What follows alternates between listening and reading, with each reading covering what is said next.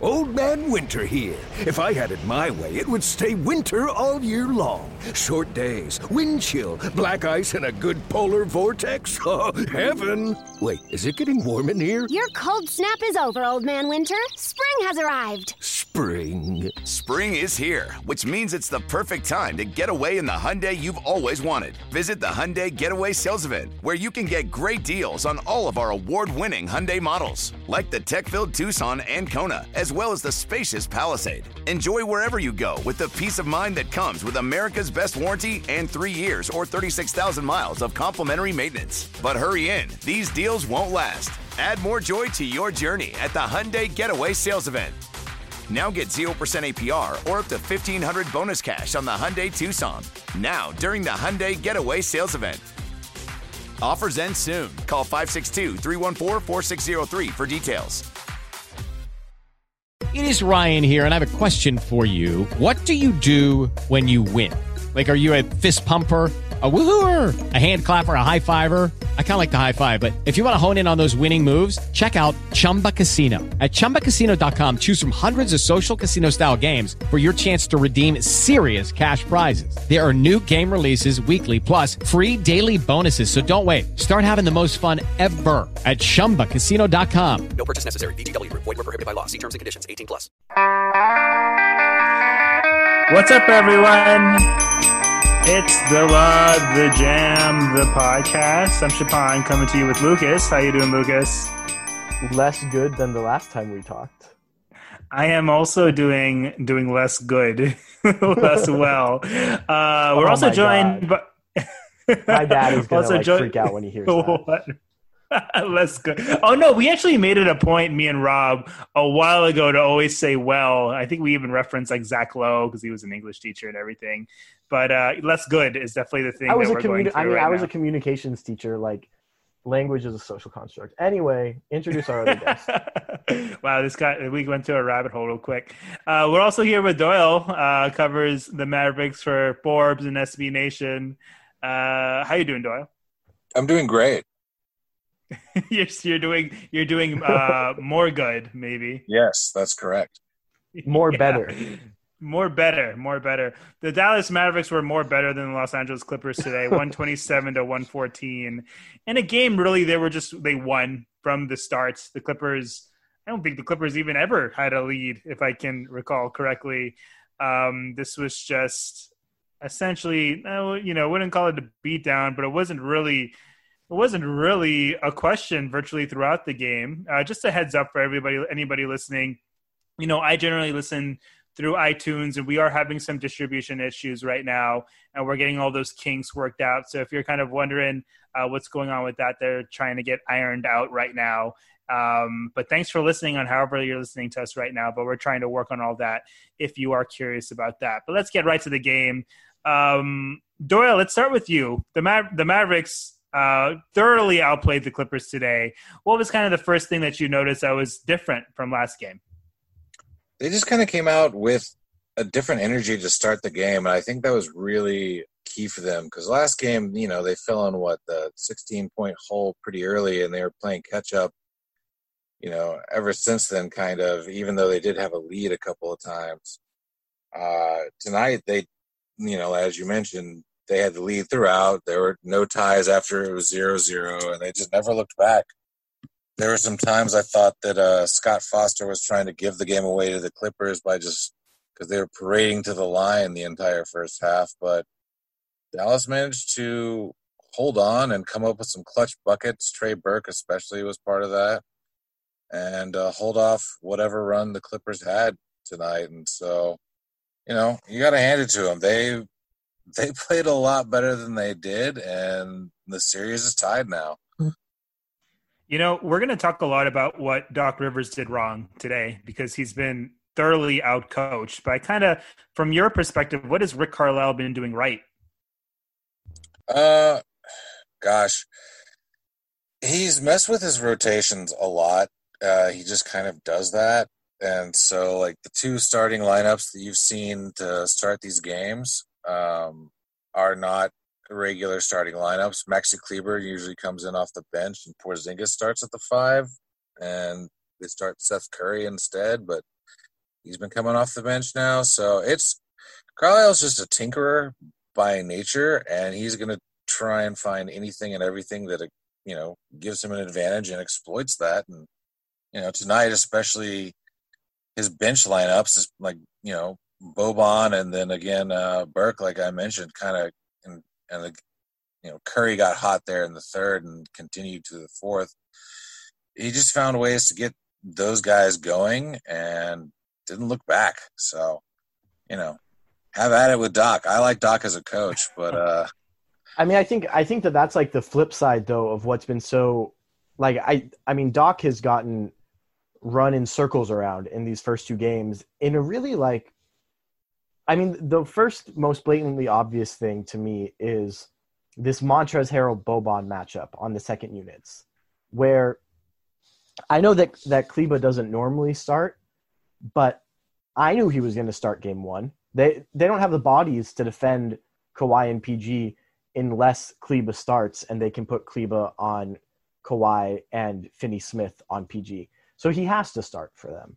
So you know he's going to start. You know if he's starting alongside Kristaps. You look at their roster, either they're going to be playing like Justin Jackson at backup center, or Boban's going to play every night. And you know from history that Boban is a terrible matchup for Trez because Trez struggles with length because he doesn't really do much of his scoring from outside like three feet. And so if you just put a big, immobile, seven four guy with his arms up in front of the basket, Trez can't take advantage of that in, in very many ways. And he's going to get out rebounded by him too. So, I mean, th- this is all stuff that was like, I, I'm not trying to toot my own horn here because I think that this is obvious, but this was in my series preview. And so for Doc Rivers to be losing a game on this tactical mishap, it, you know, in the second game of the series is kind of, I don't know, it's really, really disappointing. And then to that point, right, you, you tinker with the lineups, you bring in Kleber. One of the ripple effects of that is that Boban is going to be playing off the bench. Another ripple effect of that, as you said, Doyle, is that Seth Curry is going to be playing off the bench. And the Reggie Jackson, Lou Williams, Landry Shamet one two three combo on the perimeter defense for the second unit is horrifically bad. Not only did Seth Curry ter- uh, torch them and Trey Burke torch them, but we even saw Carlisle in this game pull Luka out of the game very early so that he could bring him back in at the end of the second quarter to get him run against that Clippers second unit because Carlisle immediately saw after game one oh, this is where we can exploit a weakness in the Clippers lineup. And Doc just he just doesn't make those adjustments. It it it is really really frustrating because I think if he plays smarter lineups tonight, even with how well the Mavericks played and how poorly the Clippers played, this becomes at least a, a close game, a coin flip game in the final minutes. But he threw the game away at so many opportunities when I think a little more competence from the bench would have kept the Clippers in it. Yeah, uh, tell us how you really feel, Lucas. Reggie Jackson had 26 minutes today. Montrezl Harrell had 21 minutes today. Um, two players that we were hoping would get less minutes. Like you mentioned, it's incredible for what what is one of the what on paper looks like a historically strong perimeter defense to play Reggie Jackson and Lou Williams and Landry Shamet at once is really just a colossal undertaking from Doc Rivers, who has not made many adjustments, has made uh, essentially what feels like wrong moves. And you know, granted, Pat Beverley was hurt today, and and uh, the Clippers dearly missed him. He's been, as has been documented by this pod at least, um, probably the third most important Clipper, and easily for our for our brains at least. Um, but really, outside from that, you know, Doc has been making miscues Paul George today was four for 17 after being after having a, a good game, a decent game last game against the mm-hmm. Mavericks. Was it just kind of a matter of George missing his open shots after having an injury riddled first first half, or, or how concerned are you about Paul? I mean, I just what he can't be invisible like this in playoff games. I know he he was in foul trouble in the first half, and it happens, but he can't like this this can't happen right if the clippers are going to win a championship this year Paul George can't have four seventeen for 14 point nights. He can't. So that's something that partially the Clippers offense needs to do a little better at getting him better looks. I think that's an area where they really miss Patrick Beverley because Patrick Beverley, even though he's not a distributor who sets guys up for open shots, he at least he's a really like steadying presence on the floor for that starting unit on offense compared to Reggie Jackson, who's a little bit of a chaotic presence for them. But at the end of the day, just because he had a slow start, just because his minutes were limited in the first half, and you know the Clippers altogether missed some shots, Kawhi Leonard bounced back from a slow start. Right? Kawhi was also missing his shots early on. He finished 10 of 21 for 35 points. PG just strung together like a slow start with a slow middle with a slow finish. He's too good and the team needs him to be good too badly for him to have performances like that. I mean, this is where the memes come from, right? Like Paul George has been great this year, don't get me wrong, but this is where the playoff P memes come from. Is is nights mm-hmm. like this in the postseason. Yeah, and uh, kudos to you, Lucas. I think you were you were uh, kind of pining for Trey Burke a lot in the uh, in the offseason as a possible third uh, Clipper guard. Not pining might be the wrong word, but you had mentioned him a few times. And Trey Burke finally came back to bite the Clippers today in the fourth quarter, seven of eleven. Really, just looking at the Mavericks roster down the line, just felt like they had a lot of really quality performances. Um, yeah, Kristaps Porzingis had a nice bounce back game. Doyle, I mean, I mean, it's it's easy to talk about Carlisle's brilliance and just like what he likes to tinker with. He's a historically great coach, but really just performances down the line from all your guys today. Um, is this how how good do you think the Mavericks played based on how good they could play in general against this Clipper team? Uh, I thought the first like five to eight minutes of the game was the Mavericks really showing what they can do because you know you're still talking about historically the best offense the NBA has ever seen. That's what this Mavericks team is, and you know they're they're down a couple players too who are out for the for the playoffs, but they put together a pretty strong overall performance. There's always going to be some guys on the roster like Kidd-Gilchrist and Delon Wright that you always want to see a little bit more from, but it doesn't. It's not going to translate. And Maxi Kleber's kind of had a really poor bubble in terms of his uh, scoring production, but overall, they got they had the people step up that they needed to have step up, like Tim Hardaway Jr. and Trey Burke, like you're saying, and Seth Curry. Those are kind of three main guys outside of Doncic and Porzingis that they really need to have, uh, you know, coming off the bench or in the starting lineup that really produce when when the team needs it, especially when uh, one of the stars is giving rest. And Boban is just he's just a ball of offensive energy. You know, he, you, you gotta love him, man. You gotta love him. He, he's got his weaknesses on defense, but he played under 10 minutes and gave them 13 points and nine rebounds tonight. That's that's just what he does. He's a, he's a fit for anyone once he gets going offensively. You can beat him, you know, off the dribble just because he's slow, but you know, he he did work Montrez tonight, and uh, honestly, I was really surprised by Zubac's not doing anything because he's had a couple big games against the Mavericks so far, and I'm happy that they finally solved that because it was really annoying seeing him go off for no reason at all because he frankly has no right to be able to do that.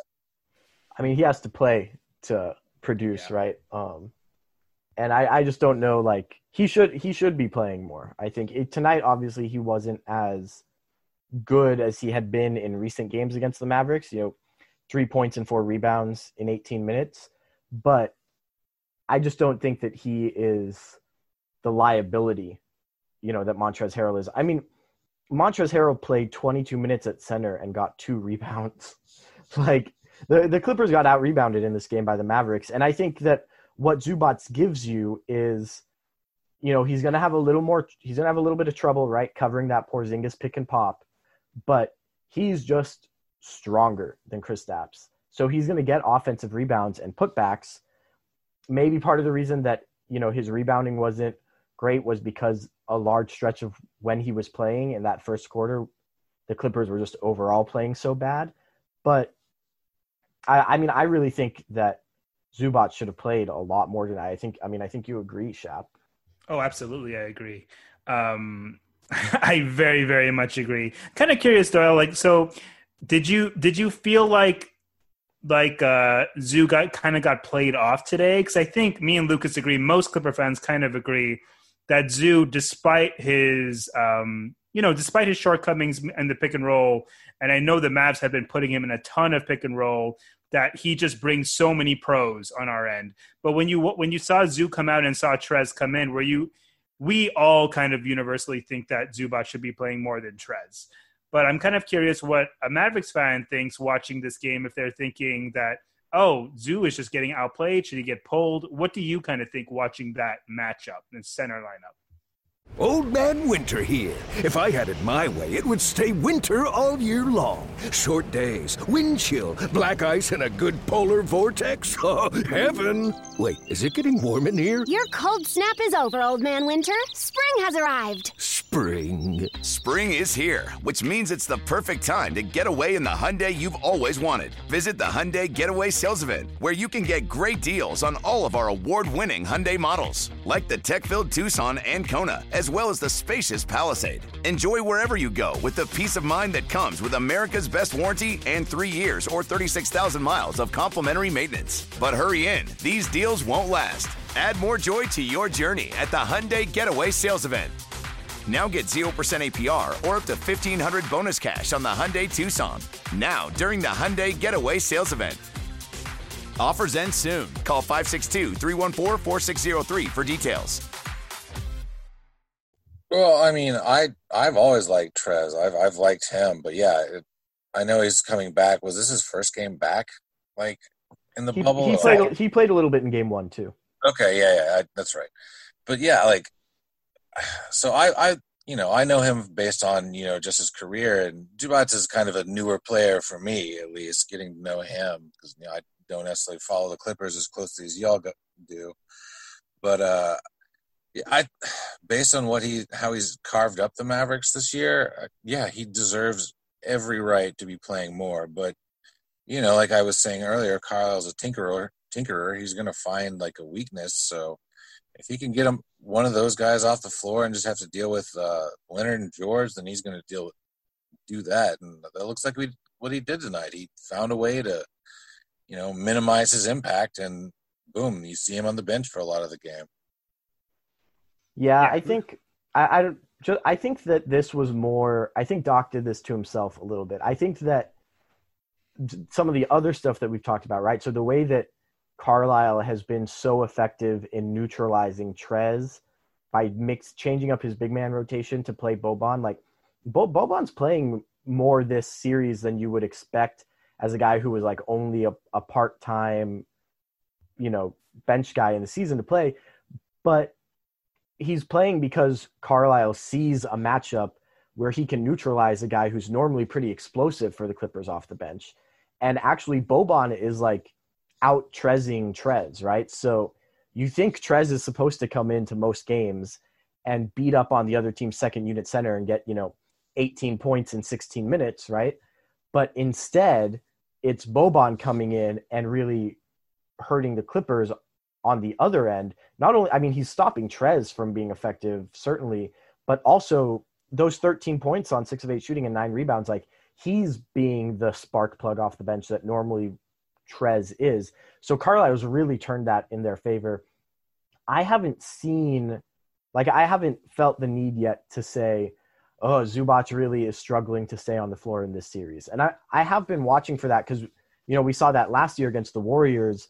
Zubac could not stay on the floor in that series because of how small the Warriors played. But not, you know, he's not a perfect matchup for Kristaps. Kristaps is a good player who's going to get, you know, production regardless of who he's playing against. But yeah, I really feel like with the Zubac thing, this is Doc doing it to himself right now. The Jackson thing, I'm a little more hesitant to be critical of Doc for. I think he's overplaying him, but Patrick Beverley's hurt. The Clippers don't have a lot of options at point guard. The Zubac thing, I think, is really kind of negligent. Um, I think he's he's sticking with the guy that has been on the team for longer that he trusts a little bit more and has a better feel for instead of uh, you know basically without any regard for how much that guy's hurting the team and doyle i mean i don't know if you um you know obviously you don't follow the clippers night in night out but this has kind of been a trend all through the regular season before the covid suspension where Zubac would come in you know whether he had a, a normal game or a great game or a bad game right play his first half minutes come in to start the second half come out about halfway through the third quarter. Montrezl Harrell would play the last 18 minutes of the game and be horrible on the glass and defensively, and it cost the Clippers quite a few regular season wins this year. And yeah, I don't know. I think maybe we were all kind of hoping to see Doc make that adjustment coming into uh, the playoffs, but you know it happened again tonight. It's a tale that that we've kind of seen over and over and over again against different teams this year. Yeah, not just that. JaMychal Green also barely played today, and he's been incredible in the bubble for the most part. I mean, he didn't shoot particularly well today, but uh, he he's he's been a low down low. He's been a better rebound than Trez, that's for sure. He's been a physical defender, and he also uh, barely played. So this was just a frustrating game for Clipper fans who have all been kind of clamoring for Zoo to maintain his role over Trez um, offensively and defensively, especially in a game. And we we love Boban here um, on this podcast. He oh, he was yeah. a he was a former Clipper, and we know very much how situational he is and how situationally good he can be. And this is perfect for him. This is just a perfect series for him to come off the bench and cause some havoc. And he's absolutely doing that. And the frustrating thing is Doc is just kind of playing into it. And he should be the guy that knows not to do this because he's had both these guys on his team. Um, so just just another reason to be kind of frustrated with Doc and how he's been coaching. Um, I mean, really, aside from that, that's really the, a, a, lot of what's been going on with this team. Uh, the Reggie Jackson thing, I mean, he he played too many minutes, but you know, we kind of mentioned we've mentioned a couple of times that Doc's kind of had his hand in force. I still don't want him playing that many minutes, but when you don't have that many playmakers um, that are healthy, it really goes to show how important is Pat to this team, Lucas. I mean, we we've talked about this before, but gosh, it's so it's so it just seems like it's a different level of intensity whenever Pat Beverley is not playing. Yeah, I mean, intensity is certainly part of it, right? Because Pat Beverley is an intense player, but I also think there's, you know, a level to which it's not just it, it's focus, right? So on offense, particularly because you you wouldn't necessarily think from an outsider's perspective, oh, the Clippers need Patrick Beverley in for their offense when you've got Paul George and Kawhi Leonard on the wings. But they really do. And I think the offense is good when Lou Williams is playing in that guard position too. He's the most kind of natural distributor that they have on the team in terms of running the pick and roll. But Pat's a guy who I think maybe doesn't get enough credit for how smart he is. Uh, you know, because he does a lot of the like jawing, chit chat, uh, trash talk, intensity stuff on defense. But I mean, Doc Rivers has said, you know, in his coaching career, there's been three point guards who he's kind of turned his playbook over to. And those three guys have been Rajon Rondo, Chris Paul, and Patrick Beverley. Yeah. So you know, I, I I think sometimes Pat doesn't get enough credit for how much he does to set up the Clippers offense because he doesn't get a lot of assists out of it. But then you put someone else in that situation, uh, and actually, I think Derrick Walton Jr. did a fine job of it this year. But everyone else who got point guard minutes for the Clippers uh, has not, and Reg, including Reggie Jackson, where it it becomes chaotic out there. Uh, you know, Reggie has this tendency to over penetrate and get into trouble and either put up a bad shot or turn the ball over. Pat doesn't get to the rim as often as Reggie Jackson does, but he doesn't make mistakes either. Patrick Beverley is a really turnover averse point guard, uh, and the numbers bear that out. And I think that that steadiness that he brings offensively is actually probably more important to this team as it's constructed than his like talent level or leadership on the defensive end. Because I think that, you know, the Clippers can get their defense from other places and obviously that didn't totally work out tonight, but we have to remember, right, credit where it's due, the Mavericks are the most efficient offensive team in the history of the NBA. So they're going to get their points. They had, you know, most efficient offensive team in the history of the NBA having an above average shooting night in game two. So they're going to get their points. But it was the Clippers offense, I think, that missed Pat even more than their defense tonight. Yeah, I think a lot needs to be said about Pat's steady hand, considering we have two dynamic playmaking uh, uh, swingmen between Paul George and Kawhi Leonard. But something about that steady hand is so apparent when you see somebody like Reggie Jackson, who can by by all means push the pace at times, but just once things get stuck in a half court set, you can really see a lot of those flaws compared to Pat Beverley. Uh, Doyle, how did you feel about? I mean, your stars. Porzingis had a nice little bounce back game. Um, showed emotion still, but uh, did good to, good to control himself. And Luka, despite being plagued with foul problems all game, still had a nice game himself. Um, 28 7 and 8 only one turnover uh, how did you feel uh, watching your stars today I thought they played great. I mean, when you put the two games together that lucas had, he's dropped 70 points against, you know, the Clippers, which are supposed to have one of the best defenses, and I still believe that in in the league. So I thought when the series started that it was going to be a lot like the regular season because in that first meeting or back in November, as well, as long ago as that was now, uh, just Luka's pure frustration uh, after that game, after that meeting there in Dallas. I, I, was at that game covering it, and he was so frustrated afterwards that he wouldn't even speak to the media after the game. So uh, it shows that he's grown a whole lot to be able to bounce back and do what he's doing now, especially in the postseason here uh, against a team that has flummoxed him for the entire season. And I, you know, Porzingis is going to give you basically this uh, every night. He's erupted though in in the bubble. He's averaging about thirty points, so a little bit below his average tonight. But it it was good to see him get going. He still takes a few shots from the post or some turnaround jumpers that I think are really low quality shots for him. Uh, but other than that, I really can't complain. Like he he played well, and you know he was in a little bit of foul trouble there too. He had he had four fouls tonight, but uh, yeah, it was it was good to see them get going. Um, but you know, as as we talked about, this was really more about the role players tonight. Those, both Porzingis and Doncic are are gonna get you theirs every single night. They're they're both just that good. Yeah, and I think I mean I think to that point, you know, and the point you made about the Clippers defense, the Clippers definitely haven't been great on defense in these two games, and I think particularly when they've gone to their second unit, they've been pretty bad. Um, but I also think it has to be contextualized within the monster that is the Mavericks offense this season, right? Like, yeah, the Clippers have breakdowns against the Mavericks offense. Everyone has breakdowns against the Mavericks offense. Or, you know, you end up stuck having to choose between Luka driving uncontested to the rim with no weak side help, or a Seth Curry corner three after a ball reversal. That's by design. Like that's why the Mavs offense is as good as it is. So there are, there are things schematically that, that the Clippers could be doing better, including defensive rebounding better by playing Montrezl Harrell less. Uh, you know, I don't get why Reggie Jackson is playing possessions against Luka to try to stop him on the drive, like when the Clippers have PG and Kawhi and Marcus Morris on the roster.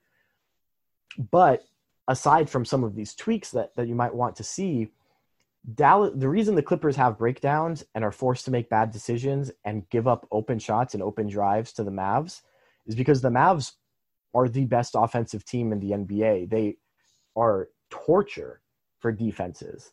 And so, you know, to an extent, it's a I think even a further testament to how legitimately good this Mavericks offense is. You know, to anyone out there who's saying, "Oh, you know, it's regular season fluke, young guys getting hot in games that don't matter, whatever." Like, no, this this machine that Rick Carlisle has built around the Luka engine is a legitimate like juggernaut in the NBA. Old Man Winter here. If I had it my way, it would stay winter all year long. Short days, wind chill, black ice, and a good polar vortex. Oh, heaven! Wait, is it getting warm in here? Your cold snap is over, Old Man Winter. Spring has arrived. Spring. Spring is here, which means it's the perfect time to get away in the Hyundai you've always wanted. Visit the Hyundai Getaway Sales Event, where you can get great deals on all of our award-winning Hyundai models, like the tech-filled Tucson and Kona, as well as the spacious Palisade. Enjoy wherever you go with the peace of mind that comes with America's best warranty and three years or 36,000 miles of complimentary maintenance. But hurry in, these deals won't last. Add more joy to your journey at the Hyundai Getaway Sales Event. Now get 0% APR or up to 1500 bonus cash on the Hyundai Tucson. Now, during the Hyundai Getaway Sales Event. Offers end soon. Call 562 314 4603 for details. Yeah. Um, now the series one one pivotal game three coming up. All the statistics are behind it. Granted, we're in a bubble, so it's not quite shifting anywhere. Um, but this is going to be interesting. So I think we can start. We can start with you, Doyle. I mean, Rick Carlisle has been making adjustments. He's been tinkering. Do you see? Do you see him changing anything coming up in this next game? Anything that kind of popped to you that you felt were particular strengths today? I mean, aside from Luka just being brilliant. um, the, he's always likely to change something, and it might not be anything. It probably won't be something that I caught. It's he's he's wild about that. Uh, starting Maxi, I didn't expect it, but I'm not surprised by it. He might he might stick with that after seeing you know that this worked uh, tonight, and you know it did work for kind of a few quarters in the first game. So I don't know. He's liable to do anything to try and give himself any kind of burst. Um, you had mentioned earlier, Lucas, that uh, sitting Doncic uh, a little bit earlier in the first quarter. That's that's an old trick he used when Dirk was still on the team. Um, Dirk would start the game but come out at like the first time out, and then he'd get run with the Mavericks second unit, and the Mavericks second unit at the time had like the was like the most potent offensive unit in the entire league. Like it was even better than some of the Warriors lineups at full strength back then. This was like at least two, three years ago or something like that. So it's it's something we've seen him do before to get an advantage against you know a team's second unit out there. So I I imagine we can see more of that as the series goes along too. Yeah, I think part of it even is you know, I think some stuff like like those two things, right? Kleber starting and and bringing Luke out a little bit earlier are scripted, but some stuff I think that Carlisle does isn't scripted, which is what's so impressive. Where like I really think that you know Michael Kidd-Gilchrist's minutes are dependent on how the game goes and how well Finney Smith and Kleber are doing defensively against PG and Kawhi and how many minutes PG and Kawhi are playing, and if one of those two guys for the Mavs is maybe in foul trouble, right? And so, what Carlisle's able to do is kind of consistently adjust and know what he's got in his toolbox to produce balanced lineups, to know, hey, we need an extra, like, bigger defensive wing body on the floor. So we're going to put Kid, Kidd-Gilchrist in, even though he's not uh, really. I mean, I think ideally you probably wouldn't want him playing if you're the Mavs because he doesn't bring the shooting threat that you want to like play five out around Luka. But Carlisle knows that for these five minutes that he played in game two, and granted, he was a minus 15, so maybe not the best example, but right. these this is this is where we just need another defensive body on the court, right? And that's something that I think Doc Rivers is a little too scripted where he comes into that second unit like Reggie Jackson, Lou Williams, Landry Shamet is going to be the one, two, three on the second unit for the same stretch of minutes every night. Yeah. And there's not much accounting for like, hey, I'm seeing that Luka is going to get pulled early and come back in with the second unit. Why don't I put maybe a guy like Rodney McGruder out? You know, not not saying Rodney should be playing a lot of minutes or be a mainstay in the rotation, but hey, there's here's this four minute stretch where I've got PG and Kawhi both out. PG's in foul trouble. Kawhi played a lot in the first quarter. Now Luka's in to start the second. Well, why don't I go get this utility guy I've got on my bench who's a good gritty defender and a much better body to use against Luca than any of these second unit guards I have and put him in for a few minutes, right? It, it, you know, I, I think if Reggie plays three less minutes and McGruder plays three minutes in the second quarter tonight, you know, th- these are the kinds of things that I think Carlisle is able to really kind of maximize his utility role players.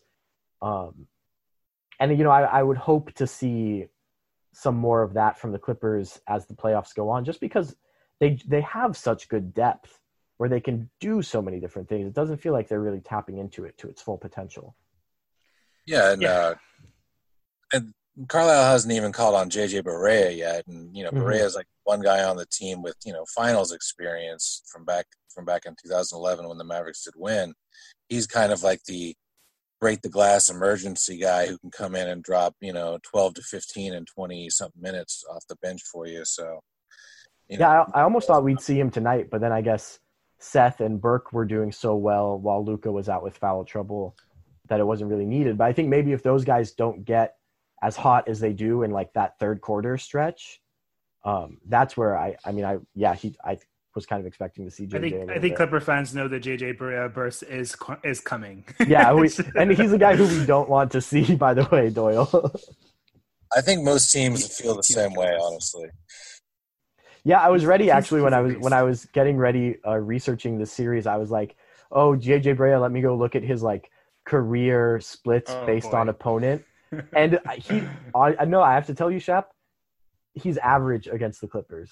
Really? Well, yeah, I mean that just that just goes like, to show Doyle's point. Yeah, he's no, just, Doyle's absolutely that kind right. of guy. Um, I mean, a little above average against the Clippers, but like, there's quite a few teams who he scores more against. Um, so yeah, I mean, he's definitely that kind of guy that uh, that can have that sort of impact. So that's an interesting maybe a wrinkle to watch for as the series goes on if the Mavs have a game where they are struggling a little more offensively, maybe where those supporting cast guys, Tim Hardaway Jr., Trey Burke, Seth Curry, who were so good in game two, are playing a little more poorly, Barea could get brought in. And frankly, I think, you know, if Reggie Jackson is still playing point guard for the Clippers, if Patrick Beverley's hurt, that's a matchup where Barea, you can get away with Barea a little more easily than maybe some other teams that would punish him a little more defensively.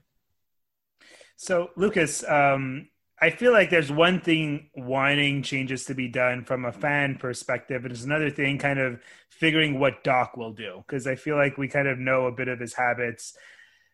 Um, I kind of feel like Kawhi will start on Luka next game. Kawhi did start on Luka in the fourth quarter uh, today. Um, when the Clippers were trying to make a run. And I feel like that's kind of an obvious possible thing that I think I would be sort of expecting Doc to maybe try. Uh, just put Kawhi on Luka all game like he did earlier in the season, and uh, and maybe see how that happens. But as far as these minutes split, I mean, I'm not sure if Pat will come back. I, I always assume that Pat Beverley is going to come back just because of the nature of his of his personality, and I still am sort of assuming that for Game Three. I was I was a bit surprised he didn't play today. Um, but what are you expecting Doc to do? Because I think there's one thing saying we want Zoo to play more than Trez, but it's almost it almost feels like how much can you hope that just because of Doc's habits? I mean, it feels like Doc is just going to keep playing Trez more minutes, if not maybe split those minutes, but more than we want for sure. Well, what do you expect Doc to do? Yeah, I think, um, and you know, not as an excuse to say like, oh, the Clippers weren't haven't been trying so far. But I think in any seven game series, you have to start out, you know, at, you start out at kind of a baseline level of intensity and you kind of have to feel the series out. How is it going to go? Where are we going to need guys? You don't want to necessarily put Kawhi Leonard in the most demanding matchup from the jump ball of game one because that's a lot to ask of a guy to do over four quarters, over seven games, 40 plus minutes a night, right? So, I, you know, to an extent, I think that losing a game, going into a game three, it's not like a must win, win or go home situation, right? But it's a game that if you lose, you're really in trouble. So this is a, a, a bigger game, I think, than like games one or two of this series were. Uh, naturally, right? Um, as the series goes on, the games get a little weightier. So I think Doc steps the intensity up a little bit. I think you're right about using Kawhi more on Luka. I think he's tried to get away with putting less of that defensive burden on Kawhi as much as he could in games one and two. Um, I think Kawhi will ask for it. Kawhi's kind of post game quotes seemed a little bit displeased with the team's defensive focus and intensity. Uh, and I think he will take that a little bit more upon himself. In terms of how it, it will affect Doc's rotations, you know, I frankly, I think that for him, intensity, like more intense games, means going with the guys who he trusts in more heavy ways. So it'll mean a much shorter leash for Zubac. Uh, you know, Lou Williams has broken 30 minutes in both of these games. I think that will continue. And I think with Trez, it will come down to what Doc is getting elsewhere and what kind of lineups the Mavs are playing. I think that Doc likes that kind of super small Marcus Morris at center look that he's gone to in both of these first two games of this series in the fourth quarter, and then bringing Trez in with like three minutes left, which I don't get, but he's played Marcus Morris at center for a pretty decent stretch of both fourth quarters. We might see more of that sprinkled in earlier in the game. Uh, I don't know that Morris's minutes can go up from the mid 30s where he is. Maybe Landry Shamet is a guy that Doc goes to more just because he was in the playoffs with the Clippers last year and then kind of adjust the rotation as needed to um, help play Morris a little smaller or play a little smaller with Morris at five. But yeah, I mean, I'm not, you know, the, just answering the question you asked, I'm not optimistic knowing Doc, having seen Doc coach in a lot of these playoff series, that he's gonna make this adjustment to kind of go away from the guy who's been a little bit of a crutch for him as the games get a little tighter and a little more intense. I think he tends to lean more on that crutch the more intense the games get. Yeah, I mean, I think that'll essentially wrap up this pod for the most part. Daryl, do you have any parting thoughts uh, from this game or for this series? Uh, it's been a lot more competitive than I thought it was going to be coming into it, based on what I saw between these two teams in the regular season. And so that's been fun. That's been entertaining, and I hope everyone else is enjoying it. I know you guys are dealing with a loss tonight, but uh, overall, I thought this was other than the refs blowing the whistle way too much, I thought this was a pretty entertaining game. Uh, it was competitive, and the Stars played well, and I'm looking forward to Game Three here on uh, Friday night. Frankly, I didn't think I'd be looking forward to any games in this series. the refs have been generally frustrating. Lucas, how how are you feeling about this series after this split? Well, I mean, I think that you know, if you want to look on the on the bright side, right, it would be that clearly, you know, folks who've who've watched the Clippers all year, uh, and I don't think that there's any dissenting voices really among like the the media members that I know that cover the team feel like they've played pretty poorly in both of these games. And I think one thing that that I'll credit the Clippers with is in game 1 and to probably a greater extent tonight they kind of took some punches from the Mavs, who are, like I've said over and over, have a really potent offensive attack and not given in. Like for the Clippers to be down five points at halftime tonight after being down 18 in the second quarter, I think is a, is a pretty pretty impressive thing. Now going down that big to begin with, not as impressive, right? But to you know, I I can appreciate that they get into games where they're not playing well against like really high powered offensive team and still try to grind back into the game. Um, and I think they did that repeatedly in game two and just were never quite able to break through for a variety of reasons, one of which being the Mavs hitting timely shots and playing really well on offense and executing. But I think ultimately grinding, being able to grind like this will help the Clippers at some point in this in this playoffs. but playing well will help them more. And they need to get to a point where they're actually, you know, the Clippers themselves and the Clippers coaches and the people who follow and cover the team can actually say, like, yeah, the Clippers played pretty well tonight. And I don't think we've had that through two games. Um, and that's a little, you know, as much as you want to say, hey, well, at least they aren't down 2-0 and they haven't played well. It's also a little troubling that uh, you're two games into the playoffs and the team's not playing well, right? Because Yeah. there's only so much time, whether it's against Dallas now or Denver in a couple weeks or uh, Lakers a couple weeks after that.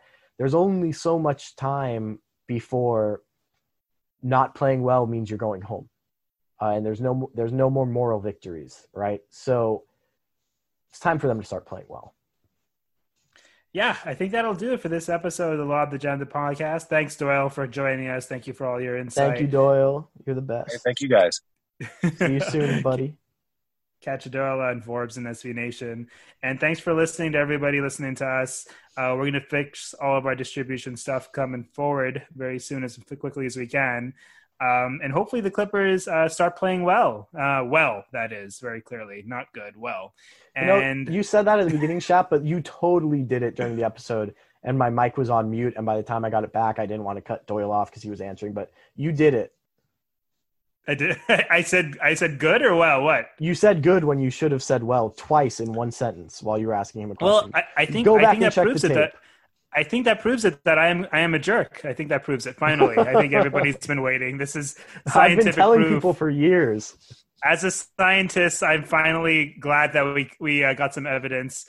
Uh, and as always, go Clippers!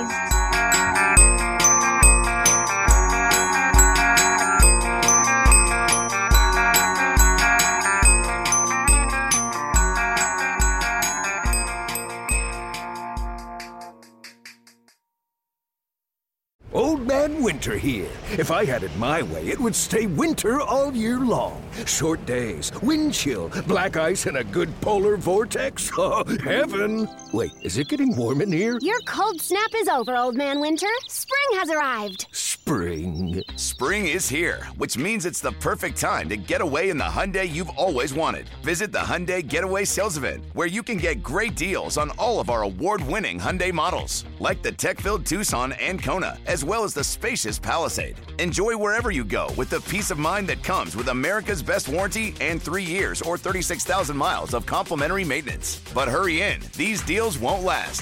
Add more joy to your journey at the Hyundai Getaway Sales Event. Now get 0% APR or up to 1500 bonus cash on the Hyundai Tucson. Now, during the Hyundai Getaway Sales Event. Offers end soon. Call 562 314 4603 for details. Lucky Land Casino asking people what's the weirdest place you've gotten lucky? Lucky? In line at the deli, I guess? Aha, in my dentist's office. More than once, actually. Do I have to say? Yes, you do. In the car before my kids' PTA meeting. Really? Yes. Excuse me, what's the weirdest place you've gotten lucky? I never win and tell. Well, there you have it. You can get lucky anywhere playing at LuckyLandSlots.com. Play for free right now. Are you feeling lucky? No purchase necessary. Void where prohibited by law. 18 plus. Terms and conditions apply. See website for details.